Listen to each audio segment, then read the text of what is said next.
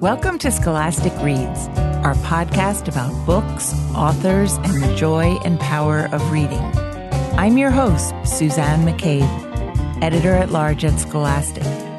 Thank you for joining us.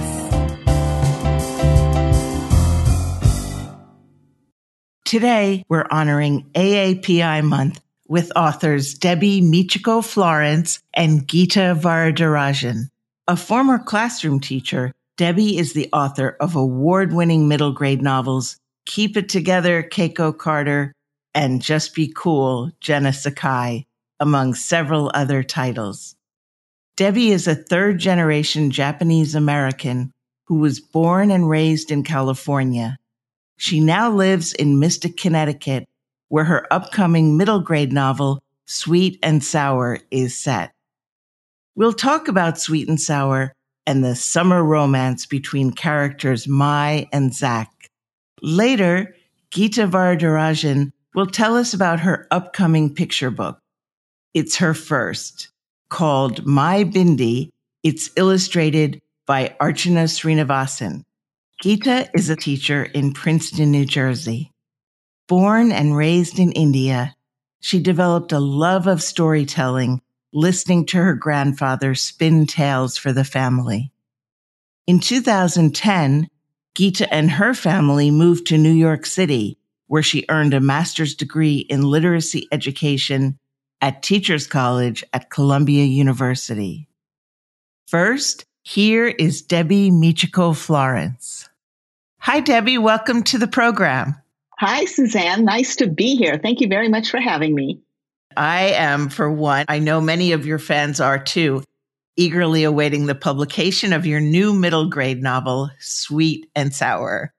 It's due out in July, so we yes. have a few months to go. I wondered, though, if you could talk a little bit about the book, tell us about it, and what inspired it. Oh, my goodness. This was a book that was entirely conceived of and written during the pandemic. And it was my escape I would wake up in the morning and I'd escape into the story. And it was a story about, it is a story about friendship, childhood friendships, betrayal, and revenge. And I have long been fascinated with friendships. It's why I write about friendships. Even as a full grown adult, friendships are sometimes still evolving and challenging. There are misunderstandings. So I am fascinated by it. And this particular story just popped in my head. What would happen if two best friends had a misunderstanding and that misunderstanding kind of just grew? And I decided that they were a boy and a girl best friend and they only got together every summer. And all of a sudden the whole thing like kind of unraveled in front of me that it was taking place in the place that I live, Mystic, Connecticut. And so that was my escape. I woke up and ran away to Mystic of Zach and Mai's every day. it's not set during a pandemic, but they haven't seen each other for two years just because Zach and his family have been living in Japan. So it's kind of interesting to have that gap, which many of us have had with our friendships during the pandemic. Yes, definitely. Uh, yeah, I didn't even do that on purpose, but yeah, in retrospect, yeah. Could you read a passage aloud from Sweet and Sour and set the stage for our listeners? Although I think you've chosen the opening passage. I have. Okay, I will just read a little bit from this. Memories are funny things. They have a life of their own, bubbling up when you least expect them. And once they unfurl before your eyes, there's almost nothing you can do to stop them. Some memories are sweet, the kind you are happy to replay in your mind. They make you smile and your heart skip. You want to curl up with those memories and snuggle them. But there are sour memories too, sharp, painful ones that make you flinch and your heart curdle. Like I said, you can't control the kind of memories that appear, so it's sometimes better not to remember them at all. Sometimes, though, it just happens, like when the plane touched down on the runway and I jolted awake. We were back in Mystic, Connecticut, where I had spent six weeks of every summer for the first 11 years of my life. Two years had passed since the last time we'd come, and as I blinked at the familiar sight of TF Green Airport, I shoved the memories of previous summers down deep inside myself. I held them there as we disembarked, grabbed our luggage from one of four baggage carousels, and climbed into the hired car waiting for us at the pickup spot. My parents laughed at how disoriented I seemed. I never fell asleep on our cross country summer flights, but this summer was different. Ah, uh, that's lovely, Debbie. So this Thank is you. my this is my talking to set the stage. Yes. She is the young narrator. She's traveling with her parents from California. Exactly. It's, it's such a, a adorable romance and really a great escape with all of the troubles we have in our world. I'm just enjoying retreating into it myself. Oh, thank you. And I wondered, you know, I, I thought it was so neat that Mai, among her many passions, is wildlife and she's an avid birder. Is that one of your interests too? it is. I actually have my degree in zoology and I'm a former uh, raptor rehabilitator, which means I used to help take care of injured and orphaned birds of prey like owls and eagles and hawks. And I am a birder, but I'm not expert. I can identify the birds in my backyard and some additional birds. I love watching them, but I have friends who are much better. And oftentimes I'll take a picture of a bird and then text it to my friend Cindy. I'm like, what is this? oh my goodness, that's neat. Well, how did you make the transition from zoology to writing and literature? As I say my school visits to young kids, I didn't, I was an avid reader and I love to write stories, but I never quite connected that being an author could be a career. Um, back then, we didn't have the benefit of authors coming into school. We certainly didn't have the internet. So I wrote stories all my life, all through high school, but only for myself. And uh, when it was time to go to college, I'm like, what do I love? I love writing and I love animals. So I studied animals, kept writing. I had, um, I minored in English and had actually my English professors tell me I should switch majors. I struggled in my science classes. And it wasn't until I was working at a zoo as, an associate curator of education, as an educator, and I got married to my husband, and his job took us to Mexico. And it was then I was like, well, can't take my job with me. And I don't speak Spanish well enough to get a job in Mexico. So I thought about what I loved to do. And that's when I seriously considered becoming an author. And I wanted to write for young people. And that, that started me on my journey here. What is it you're hoping to convey to young people? And how do you want to connect with them? The books that I loved reading as a young person, and even today, uh, I love friendship. I love friendship stories. I love romance stories, the, the whole heady first crush stories, especially in middle school. For me, my middle school years are the most emotionally memorable, like big changes and friendships and romantic feelings. And so I like to revisit that a lot. And I hope that young people who read my books can see themselves in it, in them, um, and their friendships and learn how to treat one another. And I also, uh, all of my books star Japanese American main characters. And it is such an honor to be able to write from my personal experience and background but to be able to focus on universal things like friendship and those first crush feelings. What do your young readers tell you about your work and how they connect? They must just love seeing characters like themselves too. They do. I get, um, because most of my readers are between 10 and 12 ish, most of the letters that, that come to me are from parents and teachers, but oftentimes they'll like include a little note and just hearing young readers tell me how much they love the story or how much they related to the to the characters or how much they disliked a certain character and it made them mad it just blows my mind to be able to really get readers really into like the invested into my characters and their stories. Well I have Some, to somebody told me that well i don't know if i'm giving away anything from an earlier book from keep it together keiko carter but somebody told me that one of those characters made them so mad that they drew a picture of this character like a voodoo doll and like scribbled on it because they're so oh, mad how at her. Funny. Oh, how funny. Well, uh, that said, Mai really knows how to hold a grudge. I'll, I'll give her that, right? she really does. And yes. she loves to tell stories in her head. yeah, that's so funny. So, could you describe your artistic process? I, you know, where do you get your ideas outside of your own middle school experience? And do you write every day? Usually it's the main character who starts talking to me. The main character uh, for the Just Be Cool Jenna Sakai, actually, that whole book started with the first line. I very rarely start with the first line that I keep, but that one, Heartbreak is for Suckers, that popped in my head and that stayed. Uh, so oftentimes it's a character talking to me that gets me started on a story. And my first drafts are extremely messy and meandering, and I never show them to anybody. And knowing that no one will ever see it really allows me to just write this messy discovery draft from beginning to end. And that's fun for me in the sense that I don't have to worry about is it good or not. I just kind of get to play around with it. And then the real first draft happens now that I kind of know what's going on. And then after that, the revisions. That's my favorite part. And I do write every day. When I'm working on a project, I have to write every day because more than two days goes by, I the character kind of leaves my head. Are there any authors who stayed with you from childhood or from your middle school years? Any books that really made a big impression?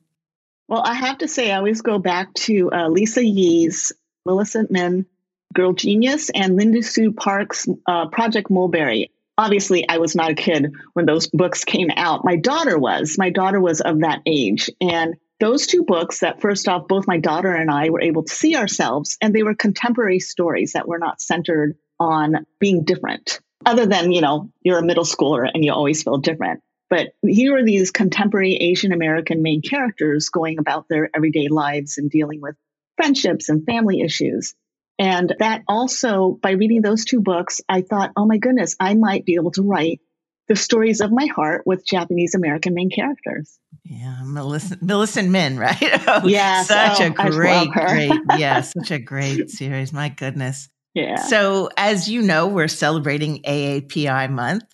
I wondered if there are any particular contributions of the AAPI community that you're reflecting on in particular this year. Oh my goodness. So I couldn't even begin to list all the members of the AAPI community that I so admire and respect because of all the hard work that they do. I am not comfortable oftentimes standing out on social media, particularly and speaking out, but I do with directly with friends and family. But um, I admire all the people out there speaking out. Ellen O, in particular, of We Need Diverse Books. I am part of an Asian American text thread group that we text each other daily and talk about AAPI issues or just our lives. Um, includes Mike Jung and Sarah Park Dahlen and Andrea Wang and Paula Yoo and, and a whole other group of people, Bettina Shea and Jung Kim. Like, oh, I don't want to forget anybody. But they in particular have been so pivotal in the last couple of years in educating me and teaching me about our shared history because I never learned about Asian American history growing up in school. It wasn't until college that I took an Asian American studies course.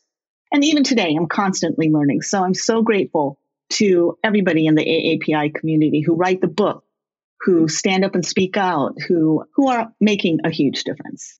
That's a stellar list, Debbie, yeah. for sure. What are you working on now yourself? What's your next book? Right now, I'm doing copy edits of my next Scholastic book called This Is How I Roll. And I believe that it's coming out in 2023. This is, yeah, 20, I always forget what year right. we're in. It's next year. And it's about a girl, Sana Kami, whose father is a rather famous sushi chef. And she loves to cook and wants to also be like her dad, but she feels like her dad does not support her dreams. So she meets a boy and together they start a kind of a YouTube channel on making uh, kawaii sushi, cute little sushi, like shaped like pandas or whatever. But she keeps this a secret she really believes she, her parents don't want her how to cook. And you know, when you keep secrets, that can only lead to trouble. yes, as Zach and Mai will tell you from Sweet and Sour. I loved, by the way, the little touches of Zach's the character in Sweet and Sour, his his uh, life in Tokyo and what he brought back with him, and the little gifts that were so beautifully wrapped. Yeah.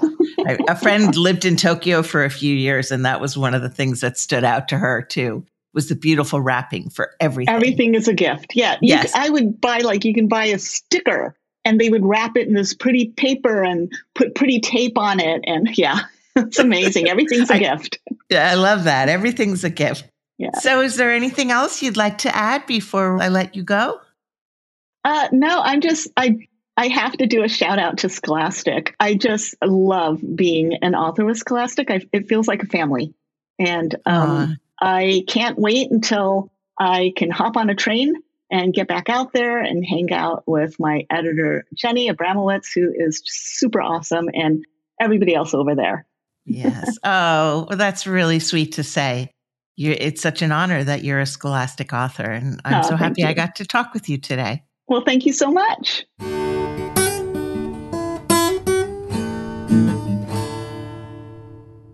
Now, here is author Gita Varadarajan. She'll talk about her upcoming picture book, My Bindi, which is illustrated by Archana Srinivasan. Hi, Gita. Welcome to the program. Hi, Suzanne. Thank you so much for having me. My first question is I just want to know about your childhood and how you became a storyteller.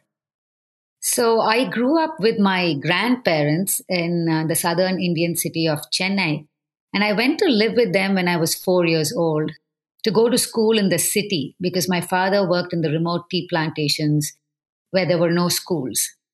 My grandfather was a retired civil engineer, but behind that thin veneer of a middle class man was a master storyteller.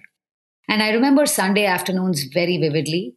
You know, Chennai is a very hot place. So the f- Sunday afternoons, most people are taking naps, but my grandfather would gather us all, all his grandchildren, two of my cousins, my brother, and I, who all lived with him, and my grandmother. And we would sit on the cold mosaic floor. The fan would be whirring above us, the sea breeze would be blowing in from the veranda, and he would tell us stories. And sometimes we would all be characters in his stories. And as he narrated, we would role play our parts. And he told us all kinds of stories. Some were fantastical, and some were about his own childhood, his marriage, and so on. So his stories took us to places that were imaginary as well as places that we really knew well. And I can still hear the rise and fall of his voice and the dramatic pauses he made. He made such a big production of it that I I write with his voice in my head. So he loved telling stories, and I think he passed that on to me. And I started to see the world through stories. And I guess that without even realizing it, my grandfather was preparing me to be a writer. So when I had the opportunity to write a story at the age of 40, when I was at Teachers College doing my master's program, that storytelling voice just took flight. I can hear the storytelling voice already. Such a beautiful recollection. It's so moving. Now you have a brand new picture book. It's called My Bindi. And I wanted you to tell our listeners about the book and about the main character and her journey of self discovery, really. Right. So my bindi is about little Divya, whose amma wears a bindi all the time, and she wants her daughter to also wear it with pride. And she explains the significance of the bindi to Divya, that it's a third eye and it looks inward and protects you.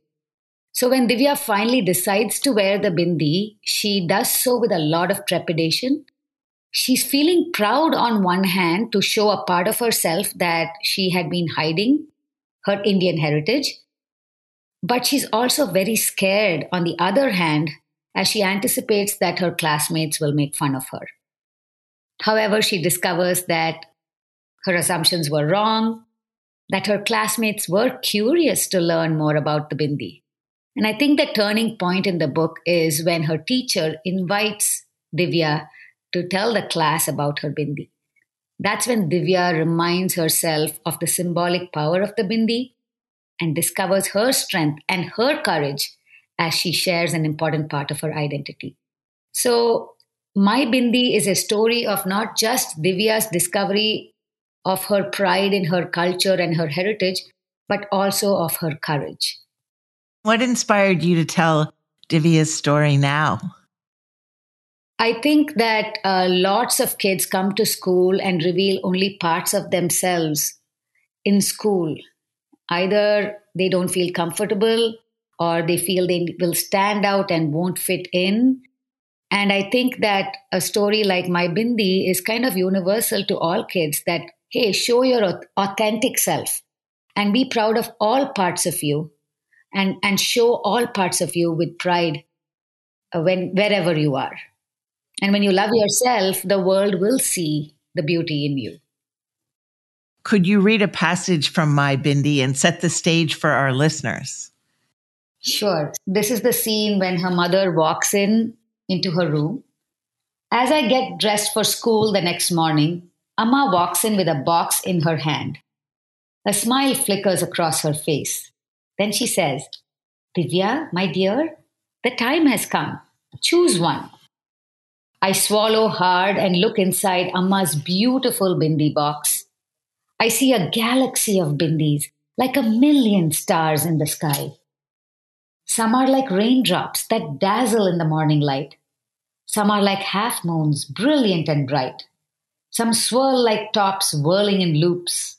Some shine like lone stars in a dark sky. I search through them all, each one so beautiful in its own way. Then I see it, the perfect one, a blazing sun, a sparkly round orange one with a shiny stone in the middle. Here, I say nervously, handing it to Amma. Her bangles clang as she lifts my chin and looks at the space between my brows. Then she gently presses the bindi to my forehead. My forehead feels heavy and my heart feels full. It's beating so hard it might explode. Now take a look, Amma says. There in the mirror, I see a shining star, my mother's joy, my father's pride, and then I see something else. She's different from all the rest, not quite like anyone else, with a glimmering dot on her forehead. I see me. Am I scared or am I proud? I feel all mixed up in my head. Tell us about the significance of the bindi and this whole world that Divya discovers. So, the bindi in um, Hindu culture is considered the third eye that's right between the other two, and it looks inward and it symbolizes strength, your inner strength, right? So in India, it's now become an accessory and people wear it. You know, in, it used to be a, a red dot, and now it's all colors, all shapes, all sizes, all kinds of patterns. And usually, Indian women uh, who are married wear it. So, when you become a widow, they ask you to take your bindi off. And then, young girls, of course, young Indian girls also wear it. And now everybody wears it. It's not just Hindu girls, but everybody wears it. So I think that for in in Divya's in Divya's case, her mother has been wearing the bindi all her life. It's kind of habit, and she wants to pass that on to her child. But Divya is navigating such a different world here in America, and her mother is really not aware of that world because mom is at home. She's living the life most immigrant adults live. They're comfortable in their skin. She wears her Indian clothes. She's wearing her bindi. But Divya is navigating a very different world. And I think she's kind of getting these signals that she has to fit in and not stand out. And she's trying to do that the illustrations really draw the reader in and I think let them see what Divya is going through and her her life. Could you talk a little bit about them and how they complement your story? Absolutely. So Archana Srinivasan has captured the family, the home, the feelings of Divya and her amma and her appa so beautifully.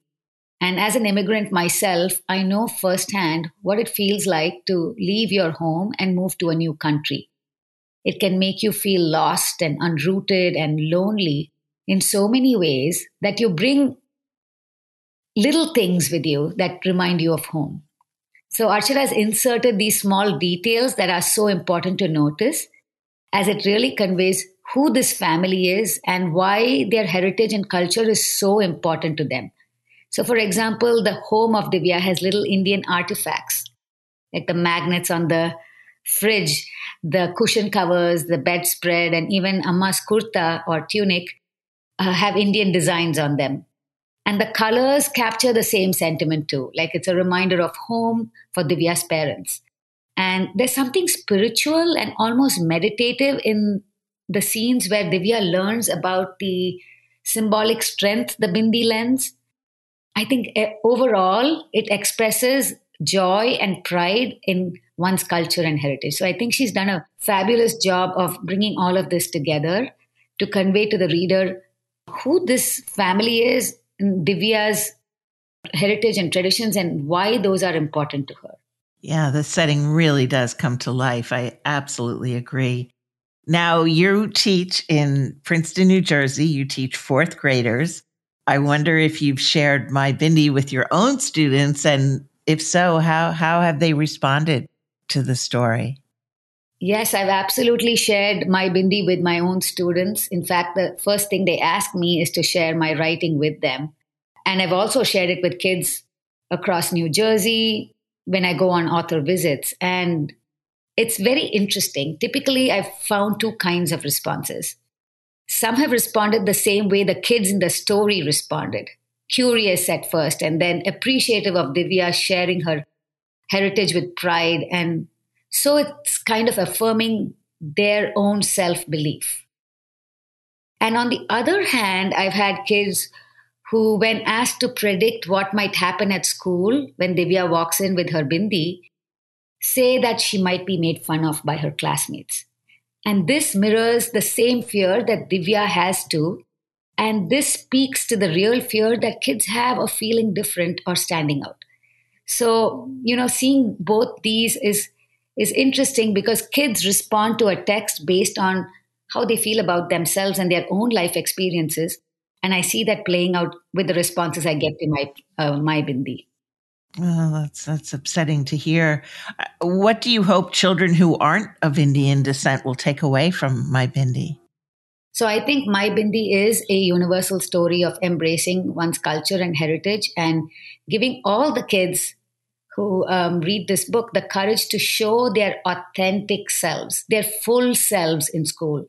And I hope that kids will feel proud of all their identities and don't feel that being different is scary, but rather that being different should be celebrated.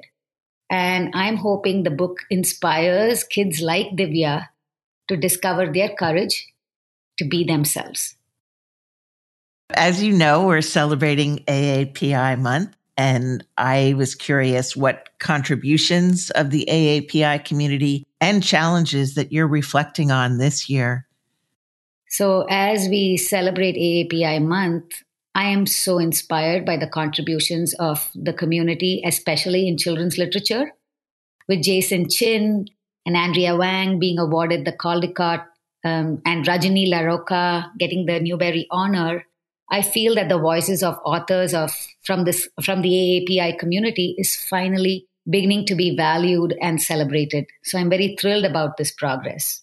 On the other hand, I think the histories of the AAI, AAPI community is not fully represented or understood. So when we think of Asian American, I don't think we acknowledge the vastness and the breadth of the Asian diaspora and the complexities of the histories of the people and the countries of origin. And I think that is a challenge. So I'm definitely reflecting on the fact that the AAPI community is a multitude of communities, and we need to celebrate and give voice to all these different cultures and peoples who are clubbed into one package. The other thing I'm thinking about is also that the voices of the AAPI communities have to be heard and taken more seriously. I think with the recent hate crimes against AAPI communities, I worry that this notion of considering Asians as foreigners who are a cause of many of the problems in the US is being further perpetuated by some people.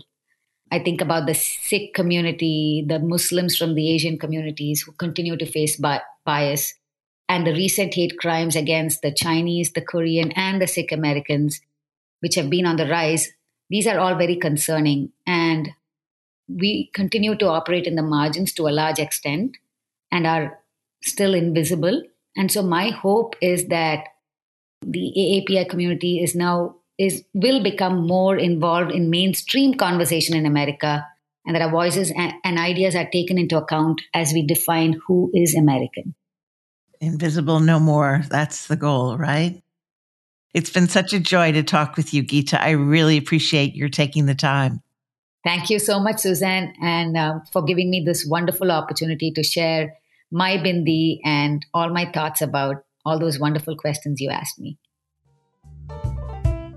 My great thanks again to Debbie Michiko Florence and Gita Varadarajan for joining me today. And thank you for listening. To learn more about the authors we discussed and for other books with AAPI themes, check the show notes or go to scholastic.com slash podcast. Special thanks to producer Bridget Benjamin, associate producer Constance Gibbs, sound engineer Daniel Jordan, and music composer Lucas Elliott Eberl. I'm Suzanne McCabe. We look forward to sharing more Scholastic Reads next time.